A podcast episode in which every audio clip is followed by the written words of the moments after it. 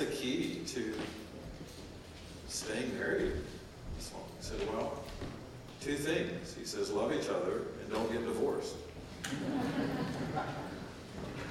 and this interview was by no means by Christian or godly oriented, but the interviewer closes with by saying, Wise words from a wise man. Isn't that interesting? An unbeliever saying the key to marriage lasting marriage is love each other and don't get divorced.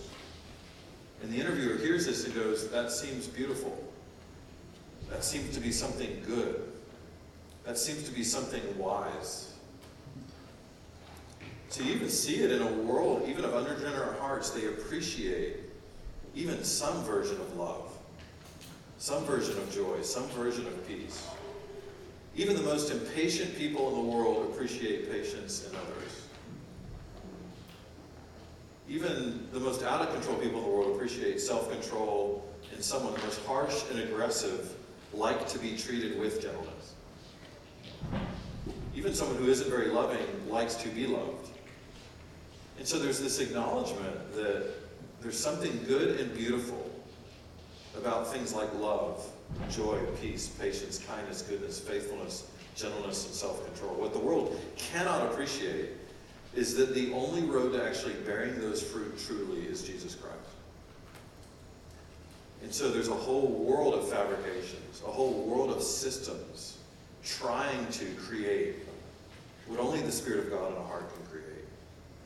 What only the Spirit of God in the hearts of a community of people can create.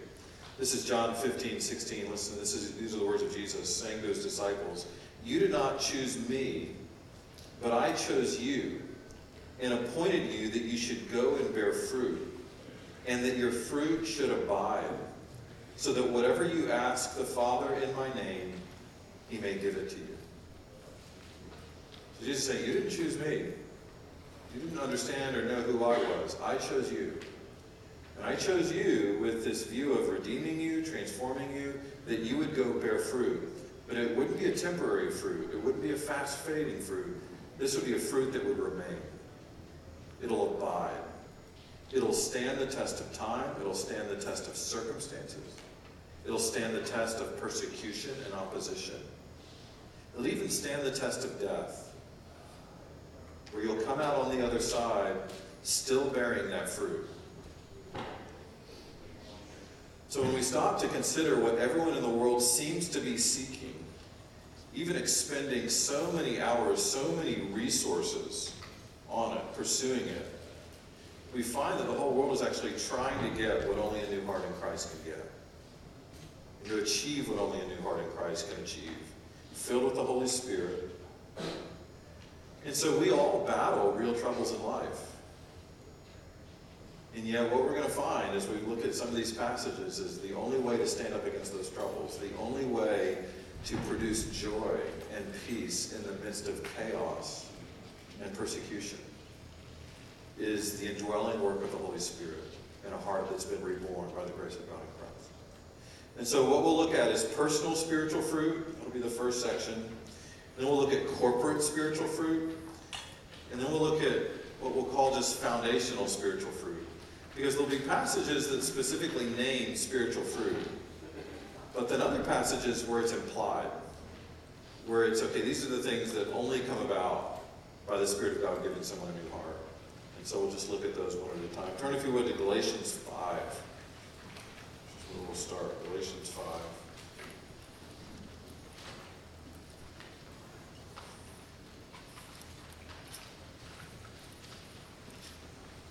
I'll read 16 through 23. But I say, walk by the Spirit, and you will not gratify the desires of the flesh. For the desires of the flesh are against the Spirit, and the desires of the Spirit are against the flesh. For these are opposed to each other, to keep you from doing the things that you want to do. But if you're led by the Spirit, you're not under law. Now the works of the flesh are evident sexual immorality, impurity, sensuality, idolatry, sorcery, enmity, strife, jealousies, fits of anger, rivalries, dissensions, divisions, envy, drunkenness, orgies, all this, and things like these. in case that wasn't a full enough list. He just says, everything like that. And I warn you, as I warned you before, that those who do such things will not inherit the kingdom of God. But the fruit of the Spirit is love, joy, peace, patience, kindness, goodness, faithfulness, gentleness, self control. Against such things there is no law. He's going to go on to say, those who belong to Christ Jesus have crucified the flesh and are made alive in the Spirit. So that increasingly over time, that second list is what will define us. And even a few verses earlier, if you look back in verses 5 and 6, where Paul says, For through the Spirit, by faith, we ourselves eagerly wait for the hope of righteousness. For in Christ Jesus, neither circumcision nor uncircumcision counts for anything, but only faith working through love. In other words, even all our rigorous law keeping won't produce love. Even a whole list of religious rules won't produce love.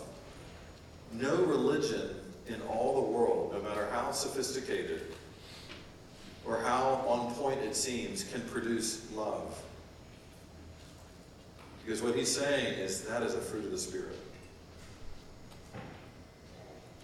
A heart filled with the Holy Spirit, walking by the Holy Spirit, by faith, will produce the fruit of the Spirit. Because God is increasingly conforming us to his image over time. So let's just walk through those one at a time, just beginning with love. Which could be actually a word that summarizes the whole list. So Jonathan Edwards actually translated this verse as, but the fruit of the Spirit is love, colon, joy, peace, patience, kindness. He actually saw love as the chief fruit, as the fruit that all the other fruits are subsumed under. And one way to think about love is its joyful self sacrifice for the true good of others. It's a heart condition, a heart posture that joyfully gives itself for the true good of others, which means for the glory of God, for the edification of people.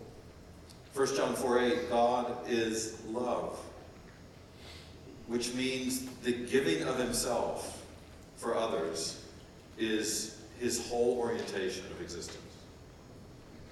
That's why God exists in Father, Son, and Holy Spirit. He is eternally loving because he's triune. He's eternally self giving, he's eternally other oriented. So here's the Father who's going to send the Son into the world, and the Son who's going to lay his life down for the glory of God and the salvation of his people. And he's going to die, be raised, ascend, and send the Spirit as a gift to fill people. And the fruit of that is going to be love. Why? Well, because we are being united to the triune God. And the whole economy of his existence is love. And that's why that fruit is foremost. That's why Jesus says, this is how people will know you're my disciples. By your love for one another. Because that is the mark, that is the fruit of someone who's being conformed to the image of God. It's not a fleeting emotion, it's not a mere choice of actions, but a whole quality of heart that expresses itself in a million different ways. Millions of self sacrificing thoughts, millions of emotions and actions. It's not a begrudging laying of self down, but a joyful one. Like if you've ever been served by someone begrudgingly, there's a part of you that says, no thanks. Just keep it. I'd rather not be in your debt. Well, how much more so God? He's not after our begrudging service, our begrudging affection, but a joyful one, a willing one. And so love gladly lays down. Love gladly serves. And God is the only source of genuine love. God is love, and He's the only source. The moment the fall happened in Genesis 3, no being in all creation was capable of love the way God loves. Joy, which refers to deep happiness in God and gladness of his, in his gifts. That's why even that slogan, God doesn't want you happy, he wants you holy, I just encourage you to strike that from your mind. It's a terrible statement to pit happiness against holiness or holiness against happiness. I mean, who on earth would think, yeah, God's holy, but he's not happy? Or would we find that if we spent a day with Jesus, he would be the most joyful man we'd ever met? The most happy man we'd ever met. And so it's impossible to separate our joy from our union with Christ. It's impossible to separate our joy from joyful self sacrifice, from laying down our life for others. It's impossible to separate our joy from holiness. It's an unshakable kind of delight in the unshakable delights of God, in the presence of God, in the person of God, in the presence of his people. Listen to Ezra 6:22, where it says, "They kept the feast of unleavened bread 7 days with joy." We know what that means? It means every day they're eating crackers. They're eating these sheets of wafer material they're eating, yeah, what, what is unleavened bread for seven days, and they're doing it with joy. Why? Because they understand what it means. I mean, when we celebrate the Lord's Supper here in a little bit, which we will today, you're going to put something in your mouth that is barely edible. Right? You'll feel it. But what's the point? Is it the edibility of it, or is it what it means? Yeah, it's what it pictures. This is the body of Christ broken for the blood of Christ shed for us. And so we take the Lord's Supper with joy. In the same way, they kept the Feast of Unleavened Bread seven days with joy, for the Lord had made them joyful and had turned the heart of the king of Assyria to them, so that he aided them in the work of the house of God, the God of Israel. So they keep this celebration with joy. Why? Because God had made them joyful. It's a fruit of the Spirit. And so we can't force it. We can't, again, climb our way to it. We can't just use rules to do it. It's a fruit of the Spirit. It's something we ask Him to bring about and bear in us. But they kept this feast with joy because the Lord had made them joyful. Their joy is firstly in God. Their joy is in His provision of favor with the king of Assyria. And then their joy is in this opportunity to gather and worship. Which is why even as we gather in worship as a congregation today at 1030, like the hope would be by 1030 we're in there. As the music is playing, we're singing. Because there's meant to be joy in this. Not just joy in hanging out with friends, but joy in being together in the presence of God, giving Him glory. That's meant to motivate us.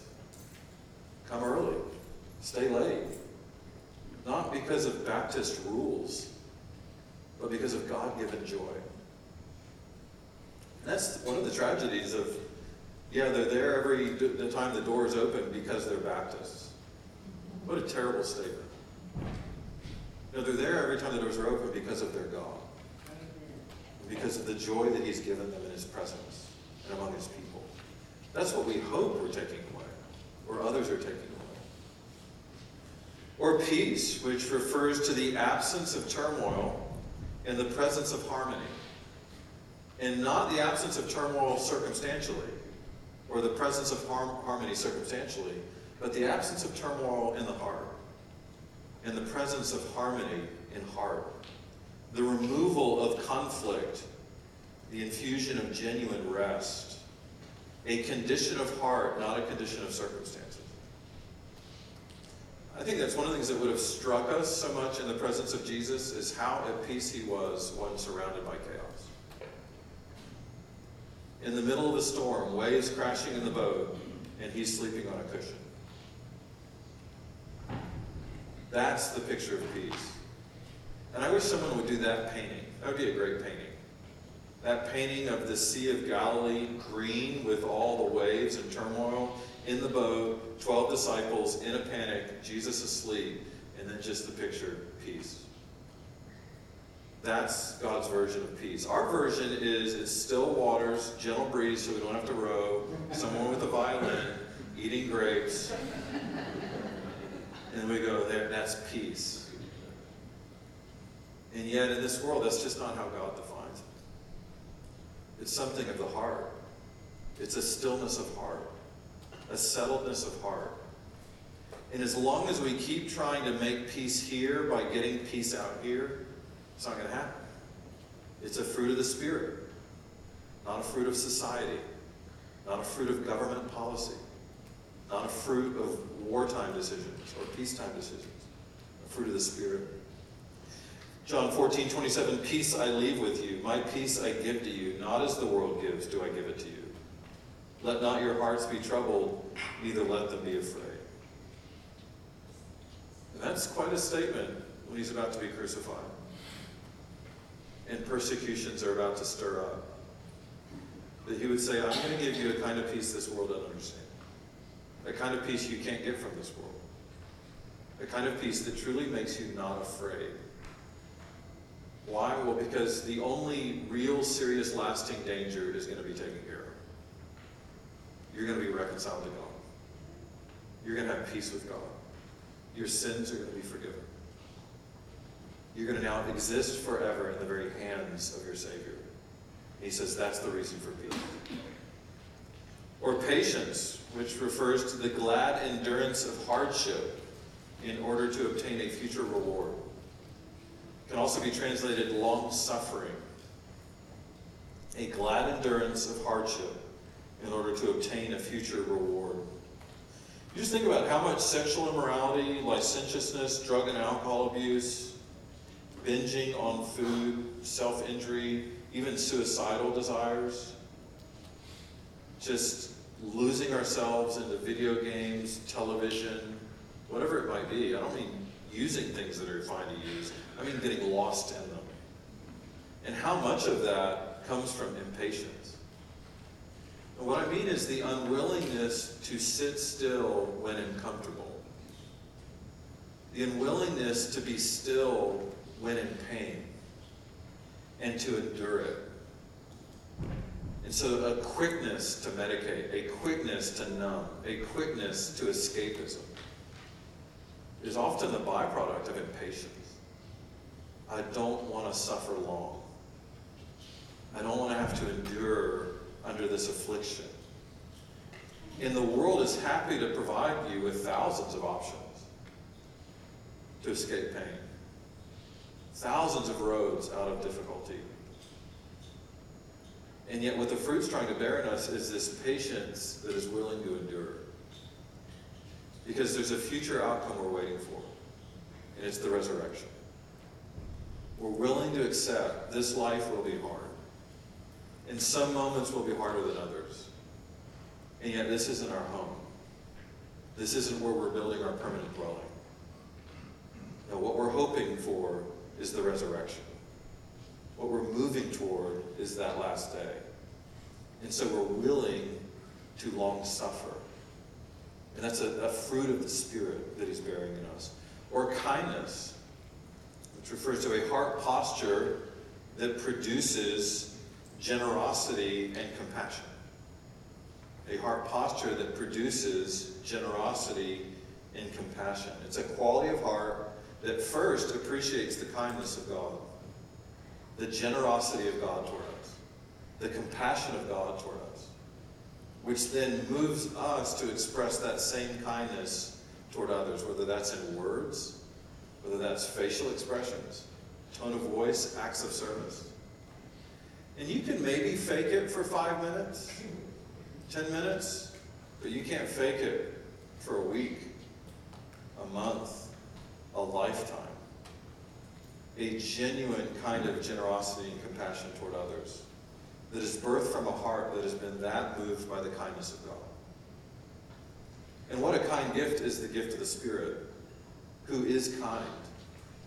And so he's going to teach us to be kind. Or goodness, which refers to purity, righteousness, and holiness of character. That's what goodness is biblically. In Exodus 33 19, it's one of the things the Lord is going to promise to Moses. Moses is going to ask, Lord, show me your glory. And, and God is going to answer yes by saying, I will surely cause my goodness to pass before you. Isn't that an interesting statement? Lord, show me your glory. I'll show you my goodness. Because that's God saying, I will show you my glory. I'll show you how good I am.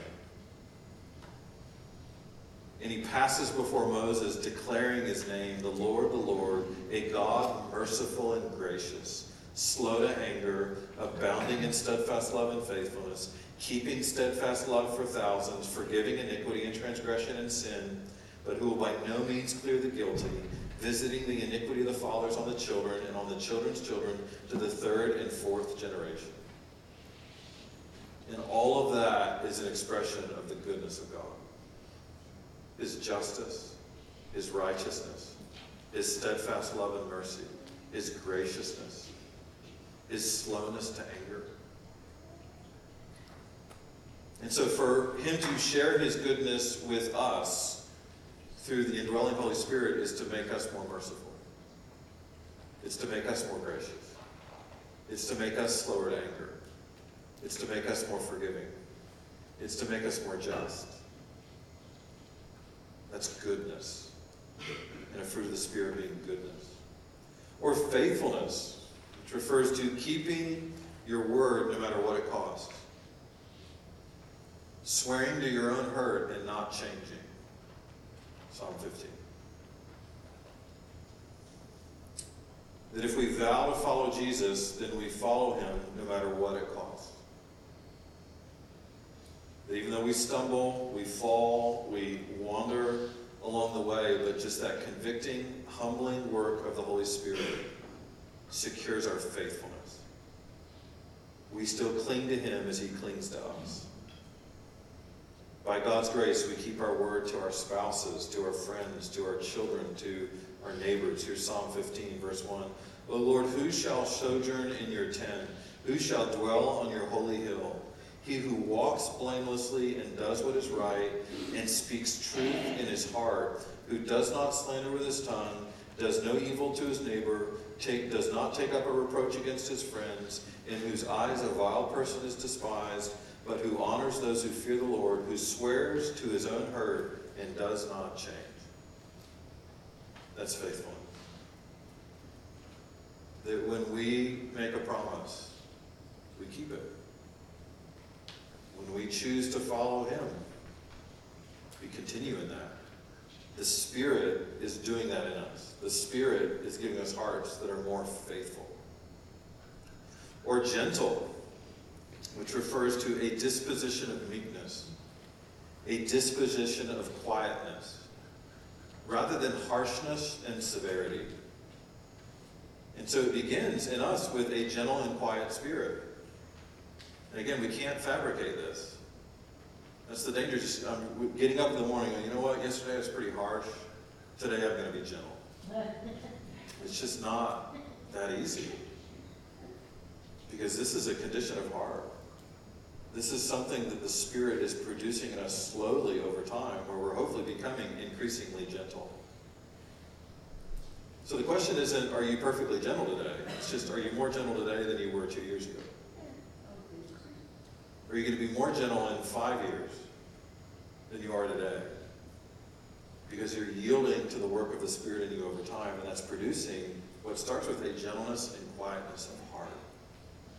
And that's the part that just we so often miss. It's not external composure merely. It's firstly internal composure. And what's amazing is Jesus can turn over t- tables and drive money changers from the temple and be completely meek at the same time. So it doesn't mean there's no emotion. It doesn't mean there are moments of great expression of emotion. But it's still coming from a heart that isn't harsh or severe, but gentle and meek. It's so fascinating that children were much more comfortable approaching Jesus than Pharisees were. There's just something about that should, that should strike us. Little children knew. like little toddlers knew, I can approach this guy. I can climb on him, I can pull his beard, I can drool in his face. I can laugh and giggle and pull around with him. And his disciples, of course, were horrified, right? Children are climbing on him, they're like, whoa, whoa, whoa, get away. And what does Jesus say? No, let him come. For the kingdom that belong, belongs to such as these. And it's a question I've always had is how did they know? These little kids knew this guy you can approach. I mean, this is the Son of God in the flesh. This is God Almighty on earth. And little children go, I can climb his lap. That's gentleness and meekness and quietness of heart. But then self control, which refers to restraining fleshly desires while acting upon godly desires. Because the sinful flesh, as we read earlier in Galatians 6 or 5, just desires a whole list of things. But the Spirit is desiring something else in us. To speak of Christ, to give thanks to Christ, to direct our energies toward the kingdom of Christ, to give our bodies not as instruments of unrighteousness, but instruments of righteousness. To restrain those impulses that indulge the flesh while following those impulses that indulge and follow the Spirit. Again, that's, you can't just get up every day and go, I'm just going to try harder. I'm just going to white knuckle it.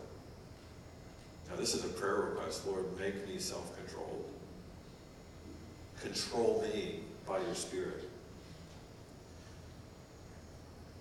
Any questions, reflections on that before we keep moving to corporate spiritual fruit?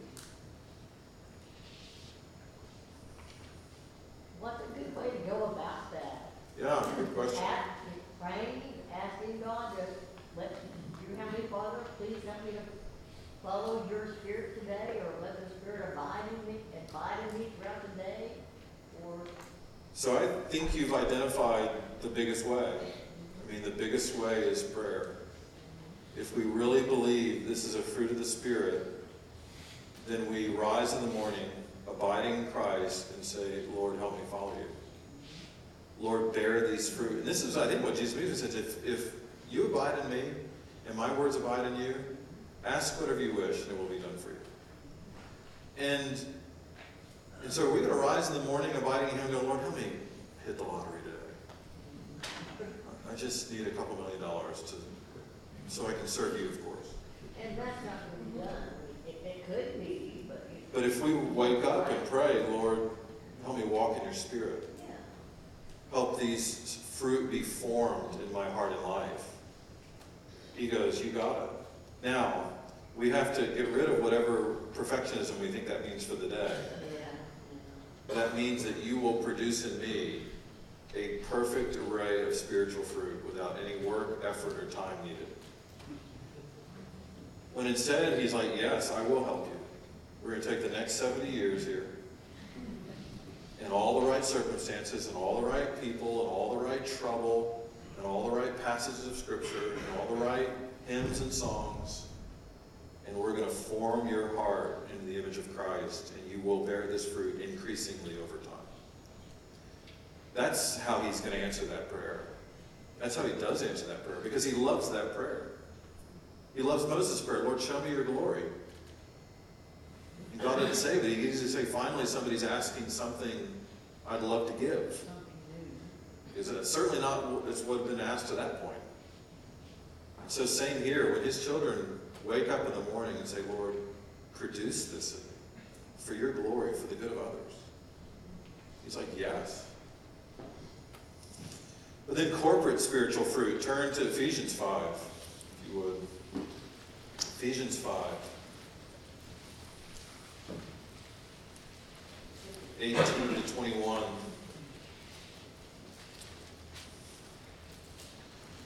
Where he says, And do not get drunk with wine, for that is debauchery, but be filled with the Spirit, addressing one another in psalms and hymns and spiritual songs, singing and making melody to the Lord with your heart, giving thanks always and for everything to God the Father in the name of our Lord Jesus Christ, submitting to one another out of reverence for Christ.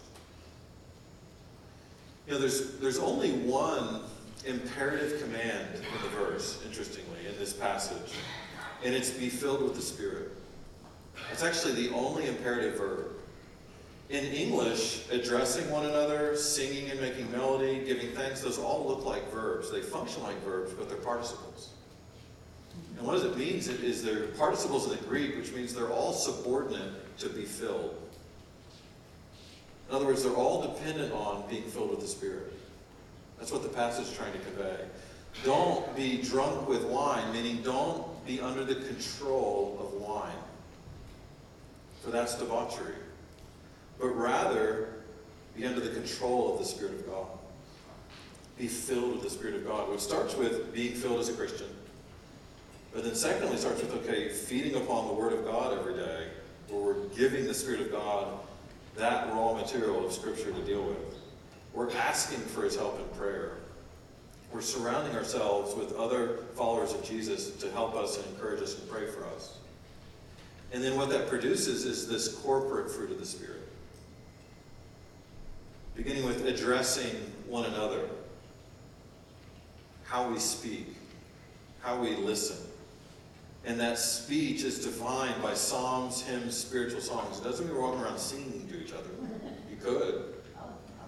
It means, rather, that our words are shaped and filled by the words of the Psalms, by words of praise, by God centered ideas, by Christ exalting truths. That those are the words that are shaping how we talk to each other, how we address one another. Galatians 3 or Galatians 5, 13 to 15. For you are called to freedom, brothers, only do not use your freedom as an opportunity for the flesh, but through love serve one another. For the whole law is fulfilled in one word you shall love your neighbor as yourself. But if you bite and devour one another, watch out that you're not consumed by one another. Well, that's the opposite of what Paul's saying in Ephesians 5 the biting and devouring. Don't bite and devour but rather address one another with psalms, hymns, spiritual songs. Secondly, singing and making melody, which is in many ways a call to raise our voices together in corporate worship and song. So we're going to get to obey that passage even this morning. But also not only in the weekly gathering of the church, but also in life groups and around tables. Just when Christians gather together in fellowship, there's something about singing you know, our elder meetings every two weeks, we always start it with a hymn. We, we sing together. It's one of the most unifying things Christians can ever do. To actually sing the same words to the same rhythm and beat, mostly to the same tune, right? Again, the Spirit has to intercede. Depends on what section of the main hall you're in. You know, some sections are more in tune than others. But nonetheless, think about is there anything more unified we do as a church than that? When we're all with one voice singing together the same words to the same tune at the same pace to the same God through the same Christ filled with the same Spirit. Or when we're led in prayer this morning, as we'll be led by Sam Connect and Jacob Killian and others who pray, that we will be praying in our minds with them. They pray, but we're praying with them. We're giving thanks always and for everything. I mean, think about that statement. Do you give thanks always for everything? How sobering is that? We can read those kind of statements, and surely he's kidding. There's no way he means it. But no, that's the kind of corporate spiritual fruit the Spirit of God produces in us. Is that we're always giving thanks in everything. Doesn't mean we thank him for every trial, but we thank him in every trial for what he's going to do with every trial.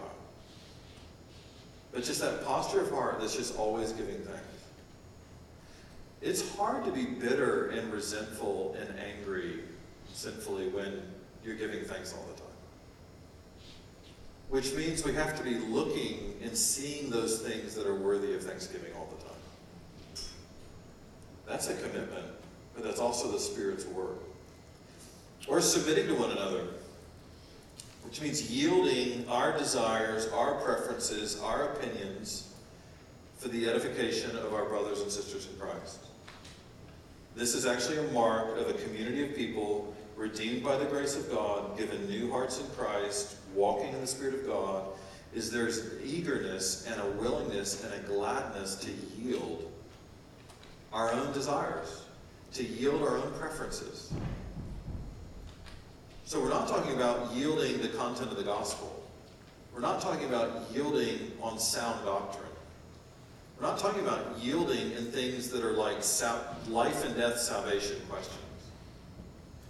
But it is yielding to preferred temperature in the room, to room decor, to which room you're assigned for a Bible study at the church building. It is yielding to preferences.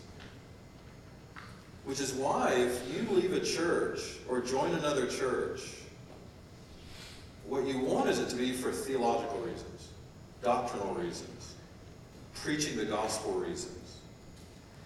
And there's bonus, maybe, of preferences. But we live in a day and age of consumerism where those preferences have become core and doctrinal questions become peripheral. And it's we'll join if it feels right, sounds right, smells right. What coffee? What kind of coffee do they serve? How much do they serve? Or any number of other, again, peripheral things that doesn't require you to submit. And so just be ready. God will make sure, as part of the formation of your faith, part of conforming you to the image of Christ, will making sure you're put in situations where you have to yield your preferences to love others. I promise you, He will guarantee it. And so when those moments come, don't say, I guess I'm in the wrong church. Don't say, I, I guess I'm surrounded by the wrong people.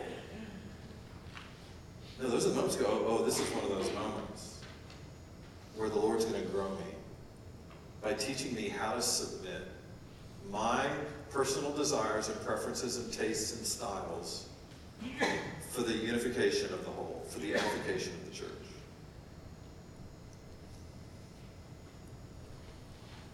And so this is why we pray to never fight over budgets, style of music, Christmas decorations, parking, or any other third, fourth tier issue. Again, it's fine to have opinions about it. It's fine to have requests. It's fine to put in your opinion. But that opinion has to be held with such a, a loose grip, such an open hand. It's okay to say, hey, I'd prefer this. But at the end of the day, those hands are open. Because we're willing to gladly submit. And that's one of the things that is going to distinguish the church from the rest of the world.